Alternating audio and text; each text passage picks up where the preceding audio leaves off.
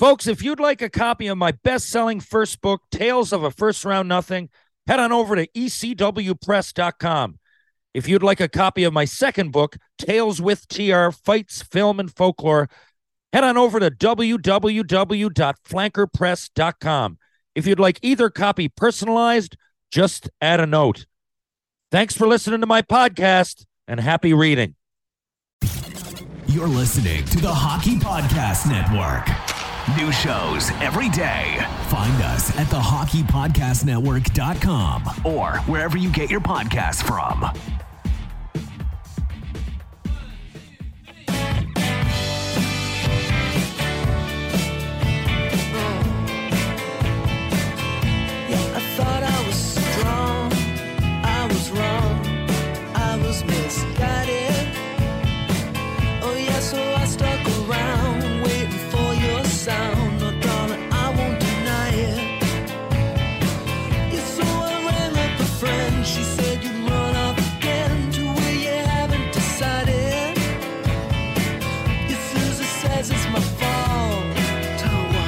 Hello.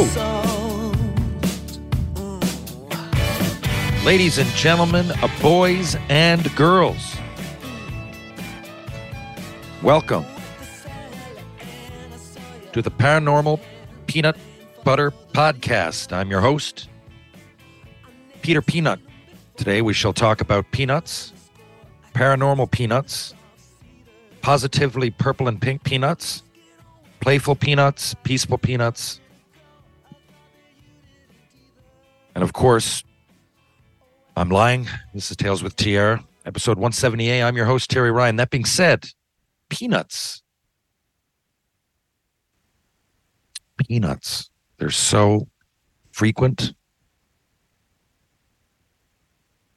They seem to be, frequent's the wrong word. They're plentiful. Plentiful peanuts that are playful and peaceful. They, uh, I'm just thinking about it now. Where, where the fuck do peanuts come from? Peanuts. I picture a peanut tree, but I can't picture one in my head. For something so common, I can normally picture. I mean, it can't be a peanut tree. That almost sounds comical. Um, do they? You know what? I gotta look this up. They're everywhere. Yet I've never heard anybody say, "Let's go to the peanut farm," or "Let's." uh go to the peanut tree.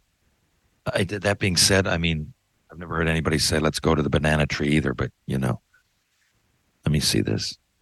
Where in the fuck do peanuts come from? Peanuts.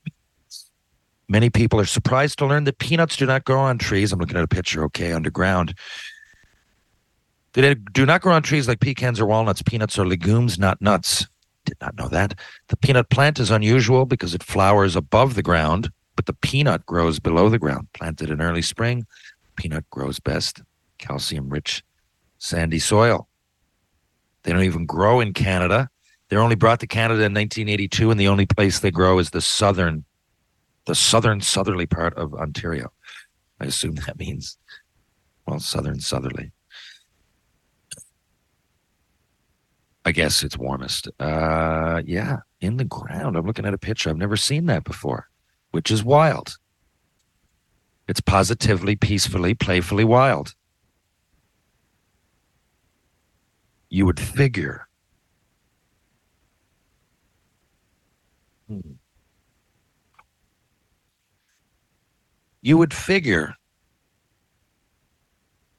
Yeah, that I would have had an idea. Is that uh, uh, people listening, I wonder, ask yourselves, is TR an idiot?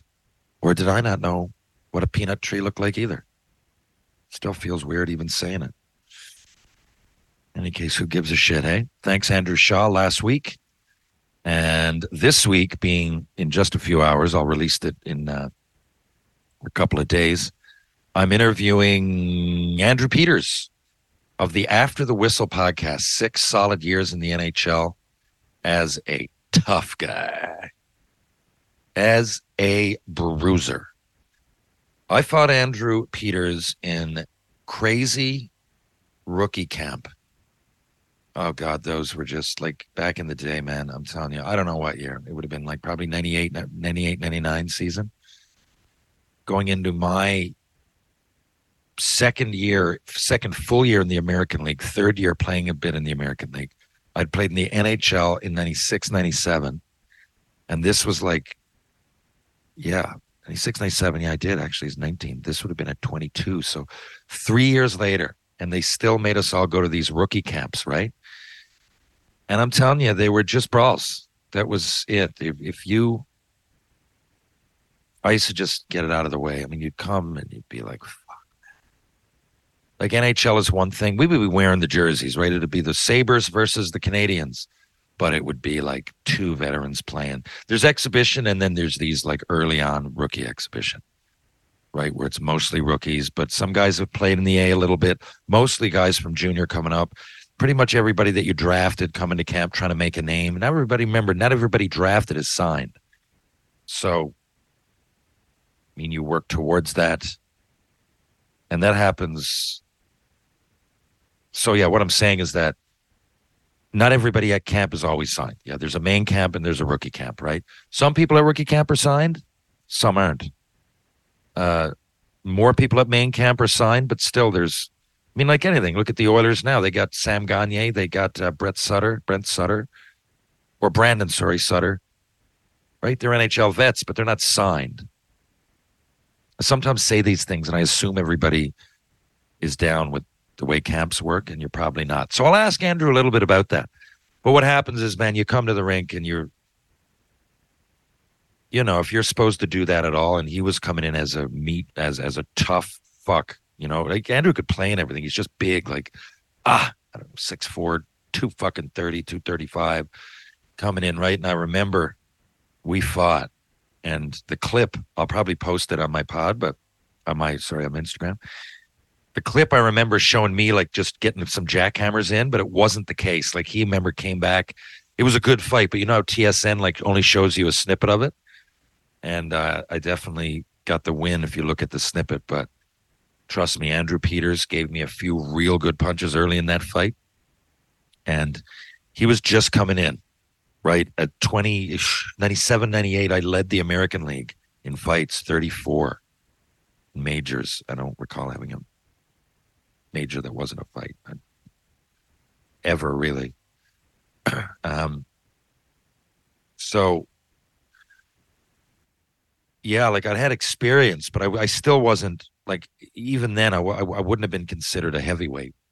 Um, the situation I was in, I played in Fredericton. There was a lot of our guys didn't fight at all, right? It was again a lot of guys, the stereotypical Quebec League at the time the flying Frenchman and stuff wasn't really that rare. We had a, or, or sorry, wasn't that far out of context. I'm not knocking. Who, who do we have from the queue? We had Stéphane Robidas.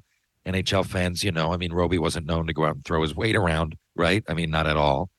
Uh, Eric Houde, a little bit in the show. Hoodie was a great minor leaguer. Wouldn't fight his way out of a paper bag. Love Hoodie, but wouldn't scrap. Um, Eric Belanger, Ah, God, let me think. We had Jonathan Delisle, God rest his soul, one game in the show. His one game was uh, he's dead now, died in a car accident. Real, real terrible tragedy. Um, on the way to the rink in St. George playing senior.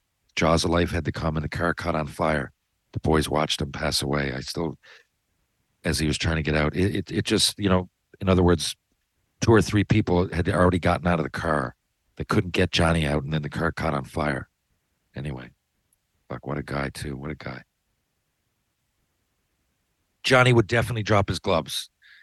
completely didn't know what was happening, and he wasn't a great fighter, but unreal teammate. Um, and yeah, just God, I smile when I think about that guy. Um, he would. I remember, like, if it, I remember him looking at me on the bench and like, and really a, a, a lightweight, maybe middleweight, given that he, he could fight a little bit, but he, he, he wasn't. No, he wasn't good at it a lightweight and a middleweight's body, but totally game.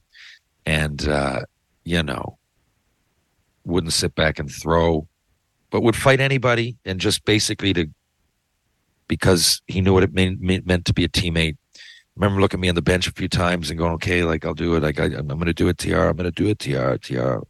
And uh, he would. He'd go out, and if it was Philadelphia or something, you know, and they had five or six, for example, um, at any one time, they'd have at least three of these guys dressed uh, Steve McLaren, Francis Belanger, Francis Lessard, Jesse Boulerice. Oh, God, there's there's more. Oh, God. So, Payette and uh, Andy Payette. Uh, they had Ryan Bast was pretty tough. Dennis Bonvie. I mean, God, he arguably, you know, the biggest gamer, real tough guy. Or Frank Bialowas, right? The animal. All those guys played at the same time. Right. So if we went in with now we had Gerry Fleming, but Jerry ended up having to retire that year, couldn't play, he was injured. He was a big guy, big guy, legit minor league tough. Wasn't the best fighter, but six seven, six seven. Uh, Jerry, I remember my first camp in Montreal. He weighed in at two seventy. You know, you're talking huge. Uh, you know, big, big, big, big, big. Uh, but he was hurt. Dave Morissette, Moose Morissette, who now does radio up in RDS. Um, Moose could really throw. I mean, he threw with Probert, but again, he didn't play. He barely played. If he was playing, awesome. But even so, myself, Asham, uh, Darcy Harris, Gordy Dwyer, all gamers, but we're all not not Andrew Peters, Frank Bialowas, the animal, you know, category. Johnny Delisle was one of us in the middle. I, I think I, I don't. I, I think given all those middleweights we had, I think the best fighters, quote unquote, would be Darcy, Asham, and, and maybe myself when it came to like opening up and like throwing. Then you had guys like Gordy Dwyer who could like wrestle you into the boards and then pull you out. Gordy would tire you out and then start. A little bit like Darren Langdon. He wasn't as technically good, but Gordy could do that. Uh, and uh, you know, we had some guys. Boyd Olson was a real you wouldn't intimidate Boyd. You'd run him, run him, run him, run him through the boards. He keep coming at you like an Energizer bunny. Just wasn't really very tough.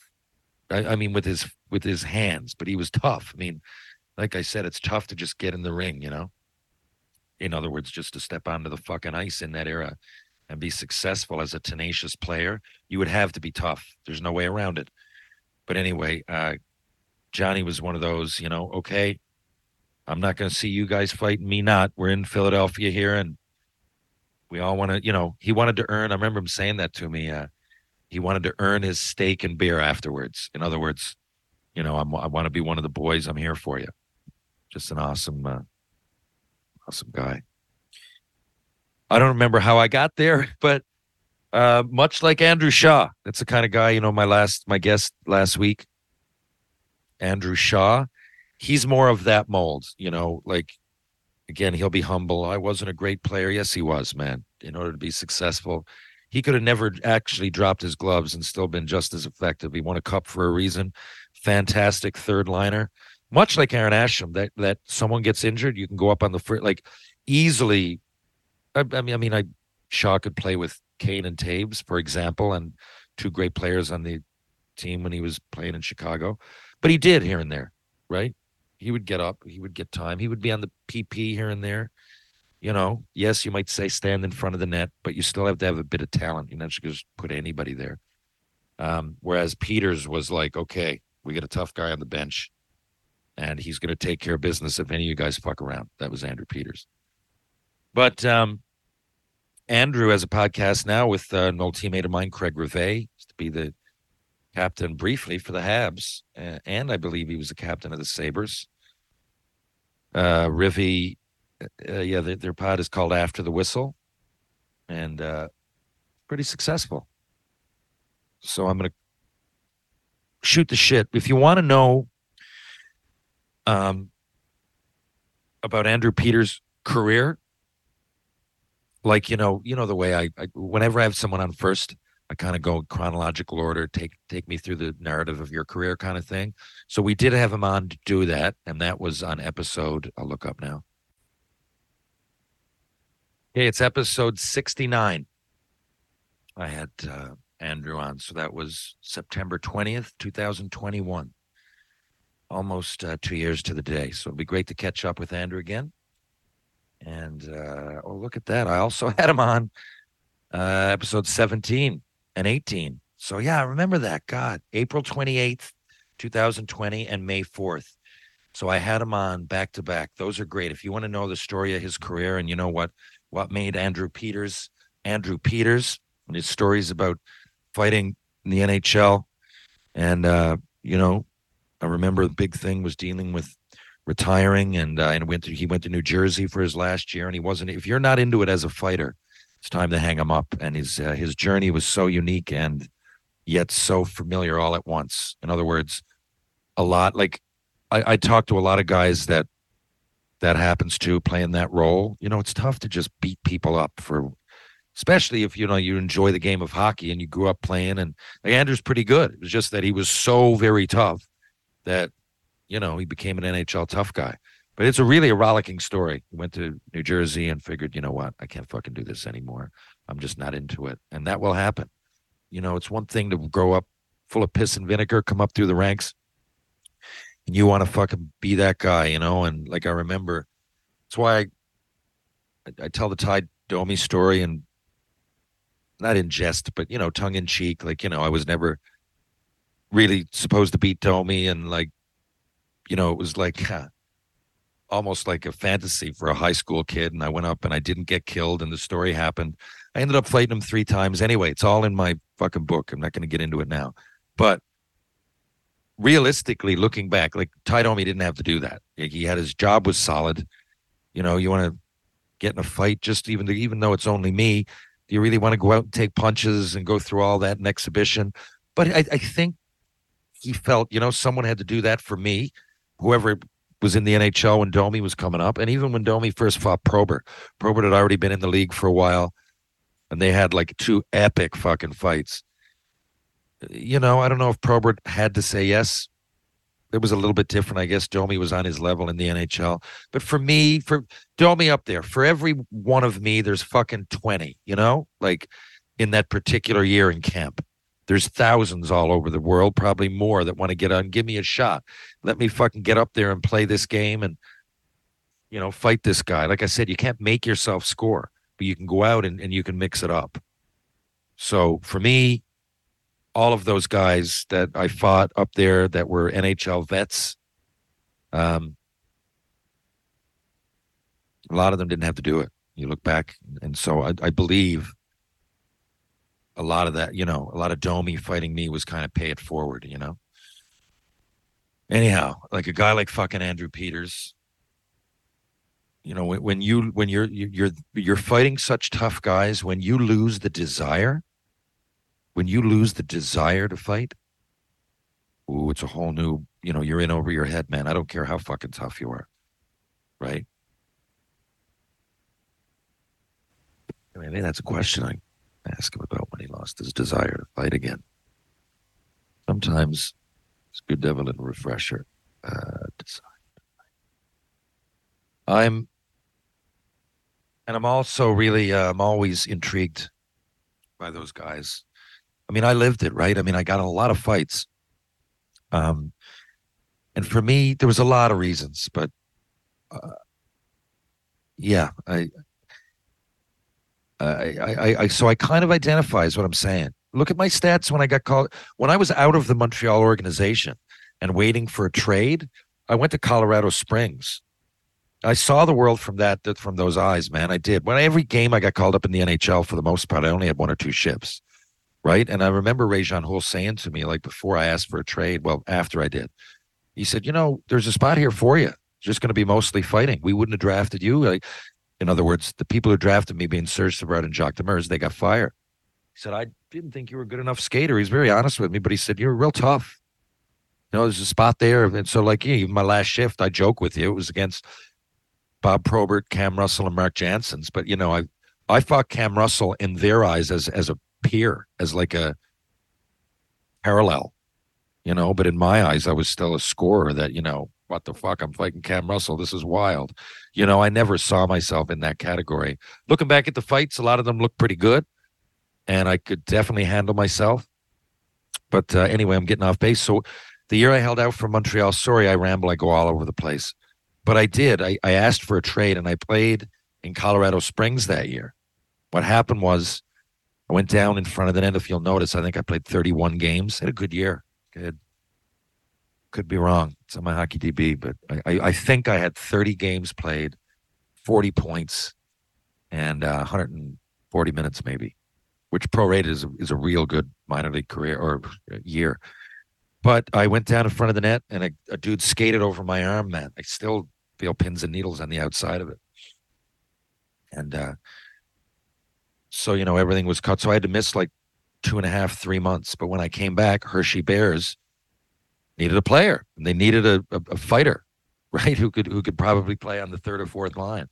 So now I'm not affiliated with any team here, right? They were affiliated with Colorado, go or Colorado, or sorry, the yeah Colorado Avalanche in Denver. I was playing. I was sitting out waiting to get traded eventually, and I ended up getting traded to Dallas. But I was um, where I'd end up hurting my ankle. You've been following along in my book and stuff. But right before that, right, that season before 2000, I think it was 2001, I played in Colorado Springs. Of course, the Avalanche had scouts going to our games. So as soon as I was better, they said, "Hey, do you want to go up to Hershey?"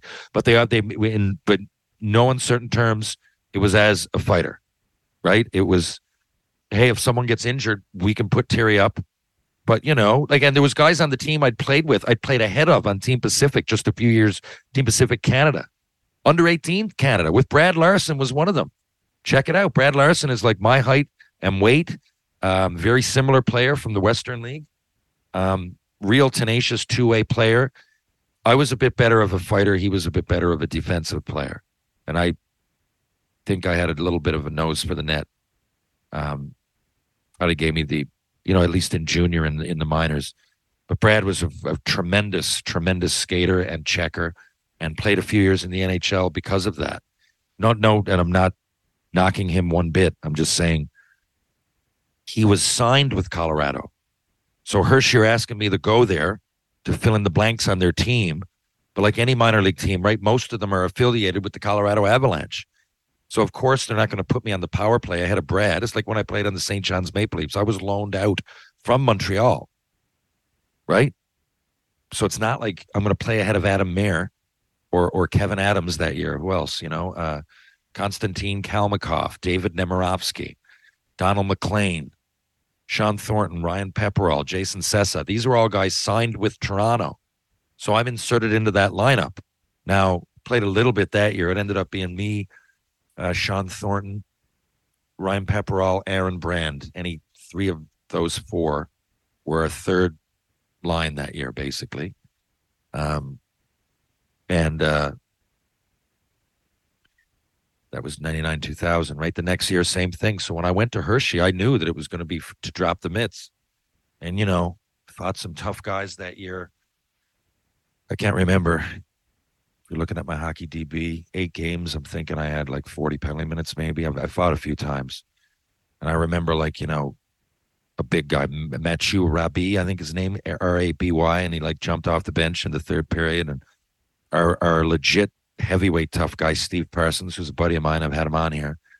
Um, Parsons wasn't playing that game, you know, so I was like the resident tough guy, and I, so I see the world through those eyes, man. Going out there and going, okay, like whenever he steps onto the ice, I'm going to go out there, and I fought him, and that one went all right. Uh, it really did. I, I, I think I might have got the better of him, but I was like jacked, man, and like, you know, before each game, I'd I, I would always be pumped up. Maybe take a, um, you know, definitely coffee. I remember taking like Sinutab. How stupid! Like, remember after that they told us like, "What are you guys doing?" But it would jack you up a little bit. Smelling salts, you know, any fucking trendy, um, you know, method of the moment to get you jacked up. But I remember that. And then you just, you know, going out and having one shift, the fight being over, and job done, right? And they're getting high five from everybody, come off, have a beer. You were part of the game like everybody, but it was just a weird, uh, you know, viewpoint to, to to do that in such a kind of a, a meatball kind of a role. I hate to say that. and I didn't. I wasn't offended at all. What happened at the end of that year? Not that you asked. Um, the Colorado Gold Kings was a level down, right? It was. It's all the East Coast League now. Back then, there was the West Coast League, the East Coast League, and I think the Atlantic Coast League. And then there were other leagues like the Central League, which is still there, the International League. Um, anyway, the Southern Professional League. There's leagues. This would have been a step down in Colorado Springs. I mean, from the American Hockey League, but um, I chose to go down there and I played out the playoffs just because I, you know, it, it wasn't helping me one way or the other. Hershey wanted me to stay up, and they offered me good money on a minor league contract. Now, those guys I mentioned earlier on Philadelphia, that was just one team, and they're in Hershey's division. And so you branch out, you think of all the like guys like Derek Boogaard were coming in, Brian McGrattan, um, you know, Nasty Mirasty was just hitting the scene there the early 2000s, I believe. Uh, you know, this, yeah. So I would have been signing a contract knowing that I'm, you know, I'm going to be fighting these guys all the time. And again, I don't mind doing it, but it was only to fight. I just thought, I went the first round a few years ago. What the fuck am I doing? But if I had to, I would have. Right? If I had to, I would have. And a lot of those guys, that's the point that they get to right? They go up, they up, they go up, they they graduate, they graduate, they graduate, and then at some point, right, it happens. Not every guy who fights, but I don't know who was one in Montreal. Mick Vukota, there was a guy. I mean, he had decent stats in junior and everything, right? Um, there was guys on our team I've mentioned Scott Thornton and Turner Stevenson. They dropped the mitts, but but they would play a regular role at least, right? They would be on the third or fourth line um, or third line here and there. Even if they're on the fourth, they might go out and penalty kill a little bit, maybe in front of that on the power play.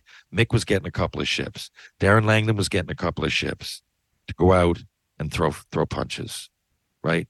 Uh, and that was often the case with Andrew Peters.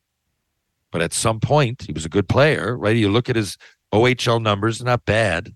You, you, if you go backwards into minor hockey, at some point he dominated right? You don't play in the NHL even as a tough guy and not be a, a good player at some at some level. and like Darren Langdon says to me, he's like, you know, T, I practiced with Wayne Gretzky for all those years, the better part of a decade. Of course, I'm going to get a little bit better. It's true, right? Um, but anyway, just a fascinating way to see the world and the game. And I always wondered, you know, and there was times, you know, my NHL experience and that experience in Hershey. There were others, you know, wherever I went in the minors, I kind of did it to myself by fighting so much in my last year as a junior and my first year pro. You know, I knew that I was on the menu for those guys, but for a guy like Andrew or like I said, Darren Langdon came on this program, Mirasty, to, to go out and get a shift or two.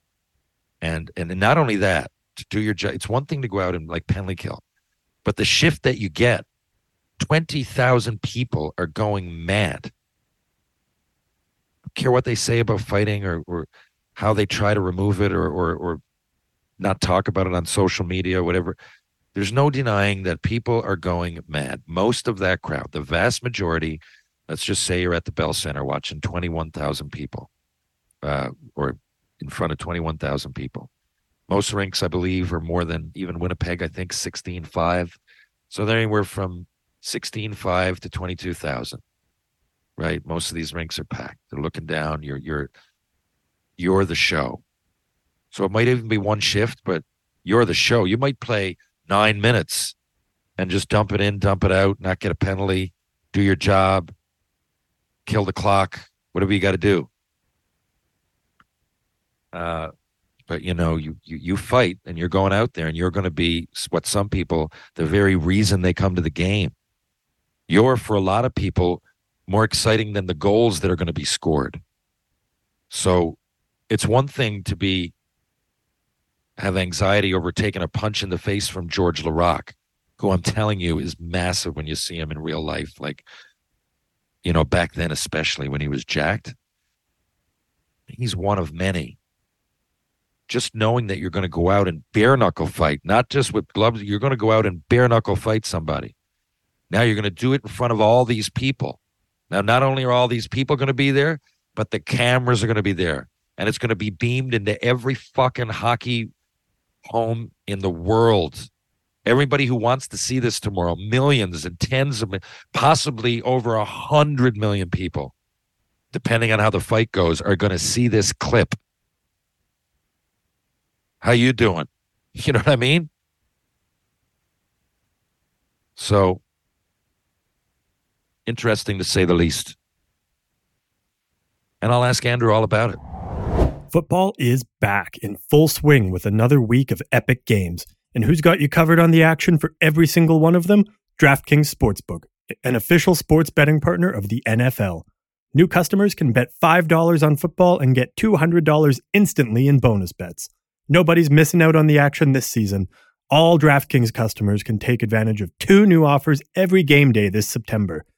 Get in on the NFL Week 2 action with DraftKings Sportsbook. Download the app now and use promo code THPN to sign up. New customers can bet just $5 and take home $200 instantly in bonus bets, only on DraftKings Sportsbook with promo code THPN, as in the Hockey Podcast Network. The crown is yours with promo code THPN. Gambling problem? Call 1 800 Gambler or visit www.1800Gambler.net. In New York, call 8778 HOPE NY or text HOPE NY. In Connecticut, help is available for problem gambling. Call 888-789-7777 or visit ccpg.org. Please play responsibly. On behalf of Boot Hill Casino and Resort. 21 plus age varies by jurisdiction. Void in Ontario. See sportsbook.draftkings.com slash football terms for eligibility, terms, and responsible gambling resources. Bonus bets expire seven days after issuance. Eligibility and deposit restrictions apply. Okay, going to get this some music. Not going to surprise anybody here that I like the Rolling Stones, but Bishop in Comox, BC sends a question. Terry, have you heard the Rolling Stones have a new album coming out? Yes, I have. And what's your favorite Stones album? I think maybe like I, I might have towards the beginning. I can't see how I would have avoided this in my f- first year doing the pod. I think I talked about the Rolling Stones a couple of episodes, and I can't see how I would have not spoken about my favorite Stones album, Beggar's Banquet. Now, first of all, the Stones do have an album coming out. Those who don't know, check out the check it out on YouTube because the video is quite intriguing as well. Sydney Sweeney and Stones being the Stones. Uh, it's called Angry. It's really good. Uh, I mean, they're 80. Mick is 80. It's fucking amazing that it's even sounds connecting to make music. I mean, fuck. But it's smart. It's you know, it's it's just it's classic Stones. It's the it uh, you know they it's got the uh guitar riffs. It's got uh Mick being Mick. He doesn't try to do too much. It's just like because I'm guessing, you know, how much can his voice take? But I always underestimate the Rolling Stones. I really like them. I hey, I love the Beatles. I don't think Paul McCartney still puts out anything really relevant. You know, every album McCartney put out an album every few years.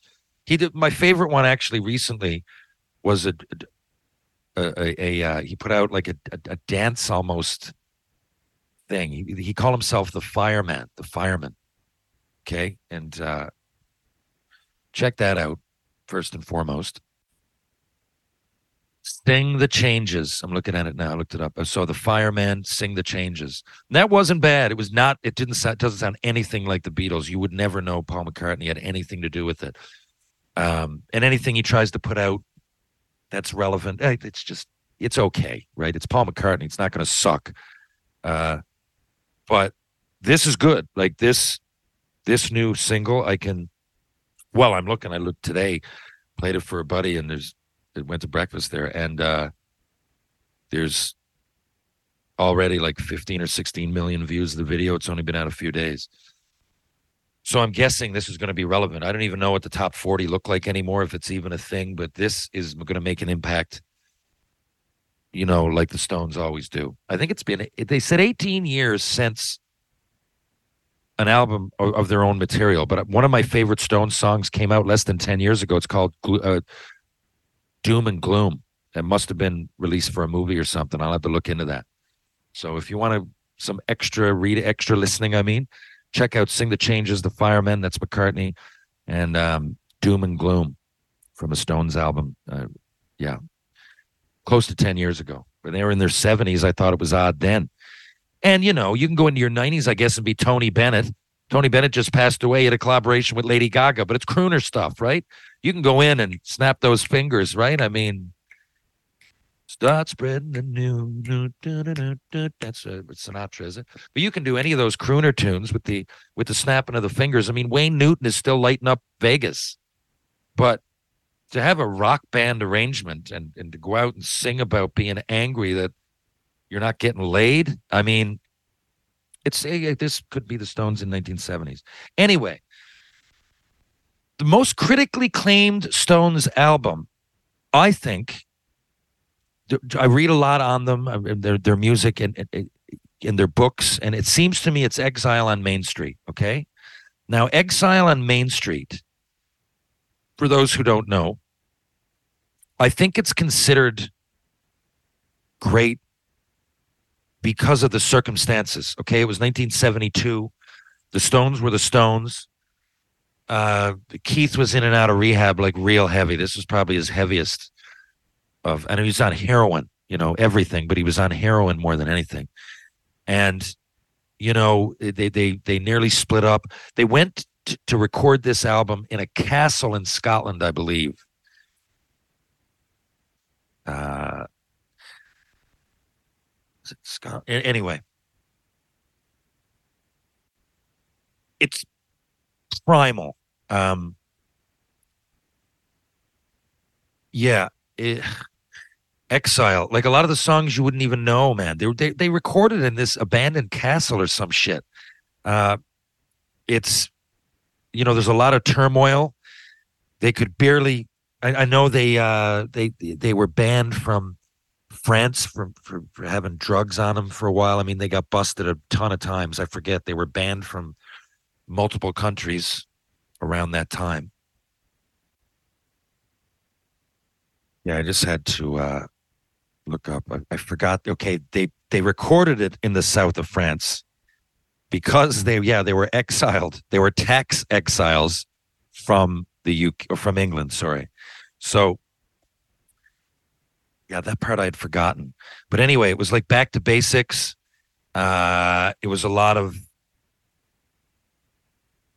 Tumbling Dice probably one that you would know off the album I know I'm all over the place I'm reading that rocks off rip this joint shake your hips casino boogie Tumbling Dice. I think you would know that. I think most people would know Sweet Virginia, Torn and Frayed, Happy, Ventilator Blues. Yeah, a lot of these are are uh, stripped down rock and roll songs um, that I would say angst, but they were going through a lot. Like I said, drug addiction, um, the possibility of splitting up, although they'd keep pressing on. But that's also a theme. Anyway, that's what Exile on Main Street. I listened to it as a historical piece. I don't love it. A lot of people would consider it number one. Now, I said that because my favorite is definitely Beggar's Banquet. Beggar's Banquet, the psychedelic 60s were really inspiring and intriguing for a lot of reasons. And the psychedelic 60s almost correlated with the hippie movement. Like Woodstock happened in 1969. I'm assuming you know what I'm talking about. If not, I can't explain Woodstock. Look it up, read it, devour it. Everything about it changed the whole pop culture, the landscape of really, you could say that it changed the world indirectly and or really directly. It was anti-war movement. There was a lot going on. Uh, it wasn't just that, you know, young people just saying, fuck it to a lot of institutions, um, think for yourself kind of thing. Wasn't all bad. A lot of it actually good. But anyway, there's a lot happening. So the Stones got back to their roots. So songs like Jigsaw Puzzle, uh, Street Fighting Man, Sympathy for the Devil. Well, that's my probably my favorite Stone song. Um, it was a turbulent era for a few reasons. I mean, amongst the 69, isn't that the year of love or, you know, the summer of love? There was a lot of that going on, but uh, it was a changement.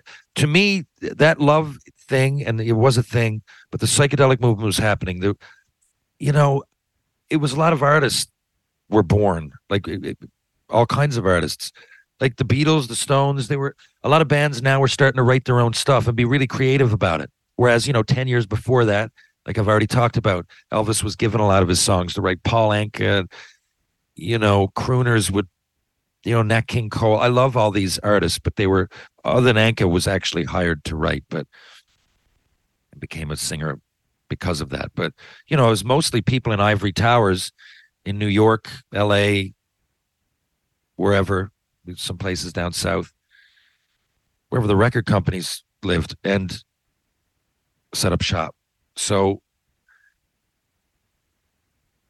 you know, all of a sudden, to me, there was just an open-minded wave of freedom. Of, of, we can do it. We have a voice. We can stop a war. We can write songs. We can put out albums. You know, Andy Warhol. Uh, you know, artists started to not only in music but in TV, color TV came in. Movies started to go from, you know, leave it to Beaver kind of themes to The Godfather. You know, there's a lot happening. The Stones got back to their basics and uh, put out Beggar's Banquet. Now, I, I believe that was in the late months of 68 and early months of 69 if i'm not mistaken. So it kind of correlated with all that. And the stones always had something to say. It wasn't always in rebellion. I just like it because you know i'll often say i like the beatles creativity more but the stones are really a blues band. I mean uh, it's it's really almost ignorant to categorize them like that but when they came when they started that's kind of where they were coming from and you know, like rock and roll with a bluesy tone. At least that's the way I take it when I listen to their early stuff. So this got a lot of my favorites. Uh, Sympathy for the Devil is obvious. I like Dear Doctor, Parachute Woman, Street Fighting Man, Prodigal Son, Jigsaw Puzzle. I don't even know if it's a hit, but it's probably my favorite song on the album. Anyway, you know how we're all connected with an album some way or another, or even a movie or a skit, whatever it might be that turns your crank. For me, I like to turn off all the lights or at least close my eyes and listen to these albums start to finish. Okay. So there was some times in my life, definitely when I was going through my concussion in Montreal. Really, I never really talk about that, but you know, I made it at 19. I only played four games. I had that bad concussion.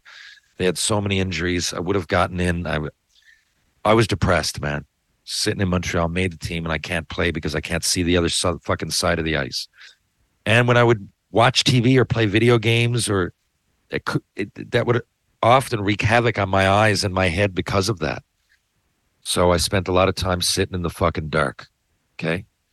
And when I did that, one of the albums I would listen to was Beggar's Banquet. So I can feed bullshit up your tush all day about you know how good it is for this reason or that reason or when it was recorded but sometimes it just means something to me right sometimes it just means something to you right if you're into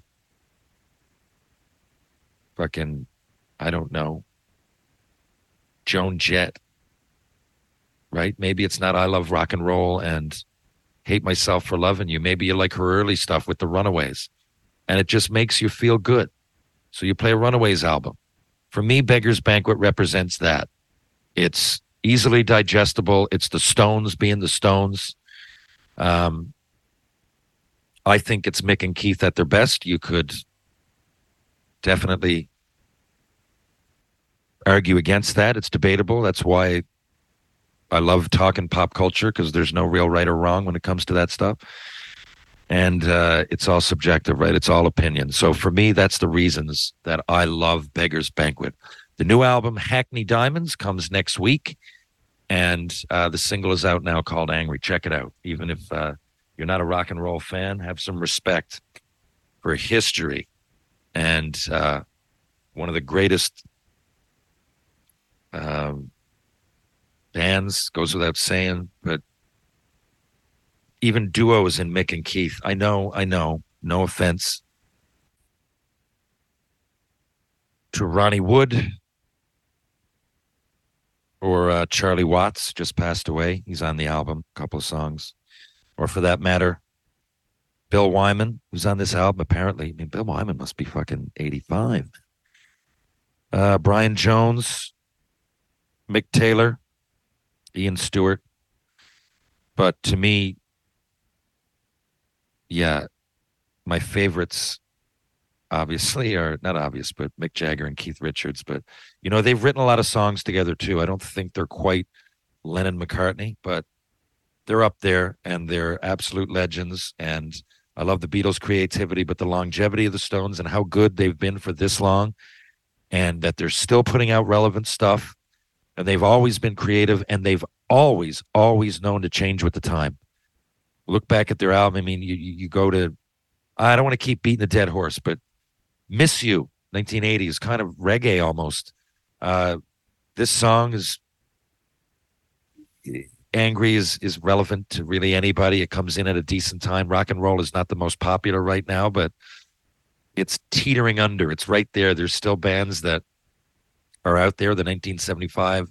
I have to mention Greta Van Fleet. Uh, you know, there's even really. I mean, music is so transformative and change. I mean, a lot of Taylor Swift stuff's kind of like rock and roll, really.